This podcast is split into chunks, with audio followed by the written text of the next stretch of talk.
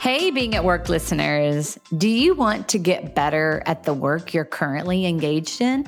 Well, maybe you should step away from it and try something completely different. That's one of my key takeaways from the conversation with today's guest. Her story is also a lesson in the value of supportive relationships along the way. Jennifer Taylor is the head of people and communities at ThousandEyes, a division of Cisco but what you really need to know about Jennifer is the empathy and the level of understanding she has now for leaders who make trade offs and tough decisions every day. Listen in as we talk about creating an environment that creates a feeling of we aren't going to let you fail and cultivating a healthy relationship with fear. You'll walk away inspired to hone your craft through new experiences and a strong support system. Check it out. What a journey it's been. I have been an HR practitioner for the better part of the last 20 years. I have been incredibly fortunate to work for a series of great leaders inside of great technology companies. And that journey has taken me down several different roles and responsibilities within the craft of HR, starting with really a focus on systems and data. And then quickly realizing that my passion was in business partner work and spent a great bit of my career focused there before I started progressing into various HR leadership roles. And so that's really been the journey. And I think part of what we're going to talk about today is I was at a certain inflection point in my career, given the opportunity to take a bit of an off ramp and do something non traditional in the HR career journey. I still remember the first time we talked, Jennifer, and I was asking you about a pivotal moment. And immediately it was that inflection point you brought up where you did something completely different. I so appreciate the story because you're so passionate about our profession. I love how you just called HR your craft, but that you did something so different to get better at that. Tell us about that inflection point. I mentioned that I've always had a keen interest or passion around HR technology because one of the very first roles I was given in HR was really focused on HRIS, data entry, learning the quality of good data in, good data out, going through a couple of different implementation and displacements of HRIS tools at some enterprise software companies where I was working. And I felt like that was a great foundation for me as I moved into the business partner roles because ideally you need to be able to discern the data to bring value to your customers. What is interesting is years later, what I could not have predicted was I had the opportunity to join a company called Appirio. And Appirio was a global technology solutions provider. And Appirio's mission was to help the large enterprise move from on premise solutions to the cloud. And they did that namely through partnerships with Salesforce and with Google Enterprise. And after we had been at it as an organization for a few years, it became clear that the third leader in that cloud space that we wanted to partner with was Workday. And it created an opportunity for me to step out of the head of people role at Appirio and take a business facing, customer facing role helping establish that partnership as an implementation service provider to Workday customers. And I found myself at this crossroads of potentially embarking on a role that was not focused on running the talent side of the business day in, day out, but really focusing on building a sales and consulting division of the company to support the Workday community. How did that role come up for you? Yeah, it's interesting. As a senior leadership team, as we were making decisions about who the strategic partners would be for Appirio, again, Workday was far and away being established as a leader in the cloud enterprise. And really, over the course of a number of conversations with the CEO, Chris Barbin of Appirio, and other members of the senior leadership team, they came to me with an opportunity and said, listen, at the end of the day, we need to be able to speak to our customers about about the science of HR. And we need someone at that table who can empathize and understand what HR leaders are going through in this transformation with HR technology. And we think of the senior leaders here, you are most equipped to do that. And so an opportunity was presented. So, how did you feel about that? What was your initial reaction? I think my initial reaction was, Are you crazy? And Chris might even confirm that. I think at any stage of my personal and professional development, I think there's a healthy amount of fear before I take a step, before I embrace a new challenge. And I remember Chris and the team presented this idea a day or two before I was headed off on a vacation with my family. And I remember that vacation every morning, my husband and I would go for a walk. And this should I or shouldn't I sort of consumed the walk every morning. But as I reflected back on that over the years, I knew in my gut this was a leap that I wanted to take. I wanted to trust myself. And I just needed those voices around me that I also trusted to say, it's okay, Jen, lean in, take the leap. But yes, if I'm being completely honest, my first instinct was, I'm not sure I can do this. I so appreciate the language that you used, this healthy amount of fear and those normal feelings of self doubt. Before we talk about you leaping and leveraging the voices around you, talk more about a healthy amount of fear because you said that that has been with you throughout your career. And what makes it healthy? One of the things that I continually try to embrace is what I call a healthy relationship with fear. And by that, I mean it's enough that I weigh the pros and cons of whatever challenge I'm about to embark on. My personality is one that I've got to make my pros and cons list before I make the decision. But I try to keep that fear in check and not prevent me from trusting that gut instinct that I have to go for it and to believe in myself. I think that there is a healthy amount of fear when we're leaning into something new or a challenge. I mean, I think about quite honestly when my husband and I were deciding to start a family, there was a healthy amount of fear. we really didn't know if that was going to be a successful venture or not. And here we are. Our oldest turns 14 tomorrow. And I look back on that now and think, thank goodness we decided to take the leap and go for it. So, yes, I have to make those pros and cons lists, but I try to really listen to my intuition and if something deep inside says, Jen, lean into this, you've got this, I really try to let that voice win out. Yeah, it sounds like it's a head and a heart conversation. And I imagine on these walks on the beach with your husband, as you're weighing the options and the should I or shouldn't I, there's such good conversation that comes out of that as the two of you are talking through it. Yeah, you know, I talk about those other people that we all have in our life, whether they be your immediate family members, your partners, or even professional sponsors that you have in your life. There was a conversation that needed to be had between my husband and I about how taking this opportunity would potentially change some of the dynamics in our own relationship and in our own life. We had a young daughter at that time. And, you know, we were in a bit of a rhythm. And this was going to upset that, if you will. It meant I was going to start traveling and have a pretty demanding schedule. And I was going to need him to be willing to also step into this with me. And while I, I think innately knew I could do it from a work ethic perspective, from an intellectual perspective, from a technical skills perspective, there was a lot I had to learn, but I really trusted I had the skill set to do it.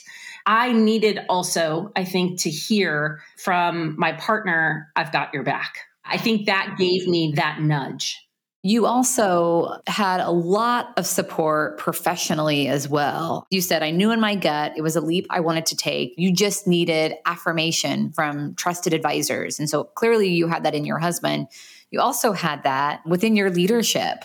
Absolutely. I mean, I've mentioned at the beginning, I continue to be in awe of the mentors that I've had along the way. And I don't take that lightly. I am grateful for every one of those relationships and what they've brought to my life personally and professionally. At the very onset, the biggest gift was that there were leaders around me that identified a skill set and an opportunity in me that I couldn't even see in myself. And I think as leaders in the HR community, in the business community, that's our job to pass that on. Our job is to take action when we see someone that we think hasn't even tapped into their full potential, to make space and create opportunity to bring those folks along with us. And yes, while I got to that point where I felt confident enough to lean into my gut and take that leap,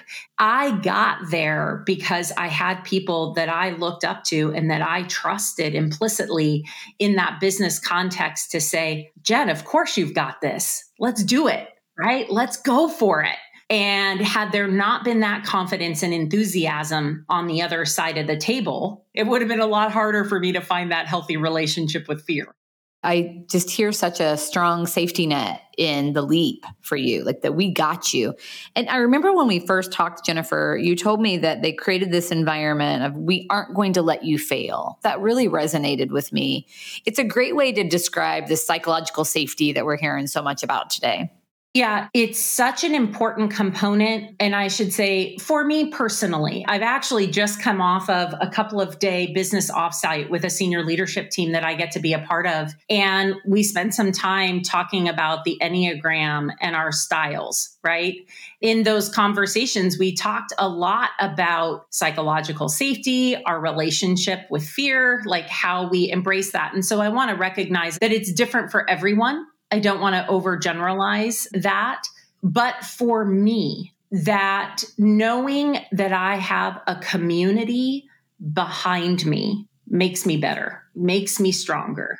And that community shows up in my friends, in my family, and in my professional relationships. We didn't know it at the time. I didn't have the words psychological safety to put on it at the time. But when I think back to the organization that we had and the leadership team we had at Appirio, it was really the basis of the company's culture that we built it wasn't just unique to the senior leadership team or to the relationship that I had with the senior leaders that were giving me the support to do this. It really was the foundation of the culture of the company that we built, which is we trust each other and we have each other's back and we are going to make our customers successful but we're going to bring each other along the way. And when these leaders looked at me and said, listen, we're not going to let you fail. We're not going to let the customer fail. That's what I needed. That ultimately gave me the okay. Because again, it's personal, my style. My greatest fear, honestly, was that I wasn't the right person for the job and that it would somehow jeopardize our success as a team and jeopardize the success of our customers, right? And so knowing that that safety was there was critical for me. Yeah, their belief in you, their confidence really helped to alleviate that. So you took the leap, and how did it go? It was by far one of the most unique and rewarding career experiences I've had to date. I'm careful how I say that because I am embarking in a journey and a chapter right now inside of an enterprise I never thought I'd get the opportunity to be a part of. And so that has its own rewards and challenges. But as I look back on that period, I never could have known the lessons that I would learn in terms of just empathy. First off, these leaders, particularly in customer facing organizations that I've spent a great bit of my career supporting, I had no idea the empathy I would develop until I actually got to walk a mile in their shoes. And I think that as HR leaders, that's incredibly important You've talked about you are a better HR leader, you're a stronger HR leader because of having stepped out of the function and leading in different ways in the business. Absolutely. I think just living on an airplane for one, right? The balance and the challenges that that demands of our teammates that we support, the pressure of carrying a quota for an organization, being the person that the customer calls with the escalation when the project isn't going the way that it was intended to go, having to actually take those calls and show up and be on site Monday morning to deal with whatever that crisis is, and to be supporting and bringing along a team through that journey, not just the customer. All lessons that I don't know that I would have learned had I not had that opportunity. So it's a level of understanding that you got through that process. And in three years, right? Three years you were in that role. Is that right? Right, three years. And like I said, I learned a level of empathy and leadership. It took my multitasking skills to a whole nother level as a business leader, as a wife, as a mom, a daughter, and a sister, right? Like these are all hats that I wear on a daily basis. And so it taught me that it's okay that not everything's always going to be in balance, that you can't actually wear all those hats at exactly the same time. And that's okay. So, this notion of work life balance it's never actually perfectly in balance. And that's okay. I'm so grateful to have learned that. It was a very trying time. I don't want to romanticize it. There were hard, lonely weeks traveling. There were things that I missed family wise, but there were also wins as well. I learned a great deal through that experience. Yeah, I hear all of that. What I love so much about this, Jennifer, it's not as much about the business knowledge, is it? It's about the relationships and the level of empathy you gained through your experiences, those things that have really strengthened you as a leader. I think I approach my relationships with the people that I get to be on teams with today or the people that I have the opportunity to lead. I definitely try to come from a place of first understanding who is this whole person? What are the other hats that they are wearing? And how can I embrace all of that to help them bring their whole selves to work? You came back into a people leadership role with the team that you had been supporting, correct? Right. Yeah. So after about three years, the organization and the body of work that I was responsible for grew to the point that quite frankly it was time to bring in the professionals. It, it, was time to bring in the folks who were true enterprise sales and services leaders and could take that business to its full potential. And we had gotten past that incubation stage. And i also was at a point where i missed the craft of hr i think i told you andrea the first time we talked i remember driving home or excuse me flying home from a very specific engagement on the East Coast. And I remember thinking, gosh, I would love to work for that CHRO. We had just sold the implementation of Workday, but I was so excited about the journey that that CHRO was going to take their organization on. And I thought, man, I would love to be a fly on the wall for that it just reinforced for me. I love HR. I love the focus on bringing in the best talent, developing that talent, and hopefully retaining that talent within an organization. And I wanted to get back to that. And I was very passionate about the people and talent and culture at Appirio because I had had the benefit of being there from the very beginning. And so those two things converged and it was time for me to return to that seat. And so I'm grateful that I got to complete that life cycle, if you will, that I got to start in that talent seat, take that off ramp, do something completely different and then come back. And I'm also grateful for the amazing HR talent that led and built the team while I was off doing something else for the organization because I came back to an even stronger HR organization than I left. Yeah, I'll always be grateful to that. What impact did your having led within the business, the level of knowledge you had around the challenges within the business, what impact did that have when you came back into the people leadership role? I think it gave me a different perspective when we were making decisions about the strategy and direction of the overall organization and when we were making decisions about the customer journey that we wanted to create for our customers, I had the benefit of having spent time with our customers. Because of that, I think I leaned into my voice and I think contributed at a different level as a business leader, not just an HR leader at that table. Yeah. So the credibility that you gained Absolutely. I also learned a lot of lessons. I learned that bad news does not get better with time. If we are struggling, right, and if we are not going to meet the expectations of our customers or we're having issues that need to be brought back to the table of the senior leadership team, don't try to solve things on your own. Bring those back to the leadership team that you know and trust and let them help you get to the right answer for your customer.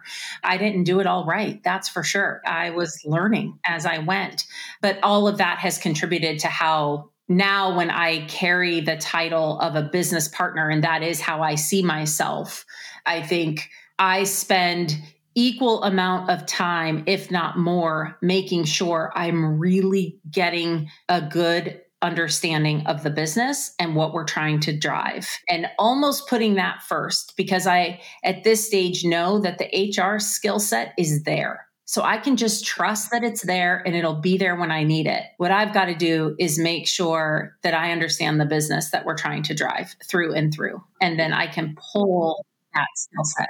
What advice do you give to other HR leaders? The first thing that I would say is think back across your own journey and think about a time where you leaned in to try something new or you took a role that you didn't know that you were capable of, but somebody else saw that capability in you. So think about that and then think about how you can sponsor and pass that on. That's the first call to action. If you're at a stage in your journey that that hasn't happened for you, seek out people in your community that could give you perspective on other roles and areas where you can contribute in the business whether that is a formal role or not. And if you are asked to be a part of something or given an opportunity to try something different, take stock of who are those voices that are important to you that you want to listen to and lean in. I think I carried some fear initially that if I did this, would I find my way back to HR if this didn't work out? right. And what I think about now is particularly in HR, we have so many opportunities to go try different things and bring all that experience back to the leadership and motivation of teams. And so I really encourage folks again, it doesn't have to be a formal job, it could be participating in committees and special project teams and things in your organization that are outside of the day job, but is lending you that perspective you don't get from your main job responsibilities, but to take the leap. Yeah, and just asking questions anytime you're with a group of business leaders, right? Really seeking to understand and get a sense of the impact their work has on customers and what they're doing and what their challenges are. Just asking questions. Yes, absolutely. And depending on the organization that you're in, you know, you may even have the opportunity to sit in on some customer meetings and to listen in and hear what challenges your customers are facing. All of that is great experience, but you have to speak up and let your business partners around you know that this is something you want to explore and develop in yourself.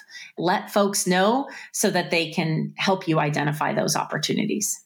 My big takeaway from all of this is that using new experiences to hone my craft and also leveraging the support around me professionally personally those trusted advisors you know using them to really think through think through and talk through the gut instinct that i have. Your story so well highlights both of those things the power of new experiences and the power of relationships Thank you. It's so exciting to share all of that with you.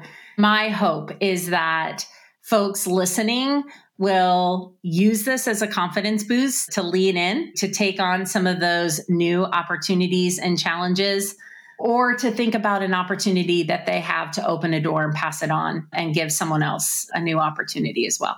Yes. Well, I share that. I share that intention. Jennifer, thank you so much for sharing your story today. If our listeners want to connect with you, what's the best way to do that? Reach out via LinkedIn. Please, I'd love to hear from you. Jennifer Taylor, thank you, my friend. Thanks so much, Andrea. Thank you for joining us for this episode. Please subscribe wherever you listen to your podcast to never miss a Being at Work story.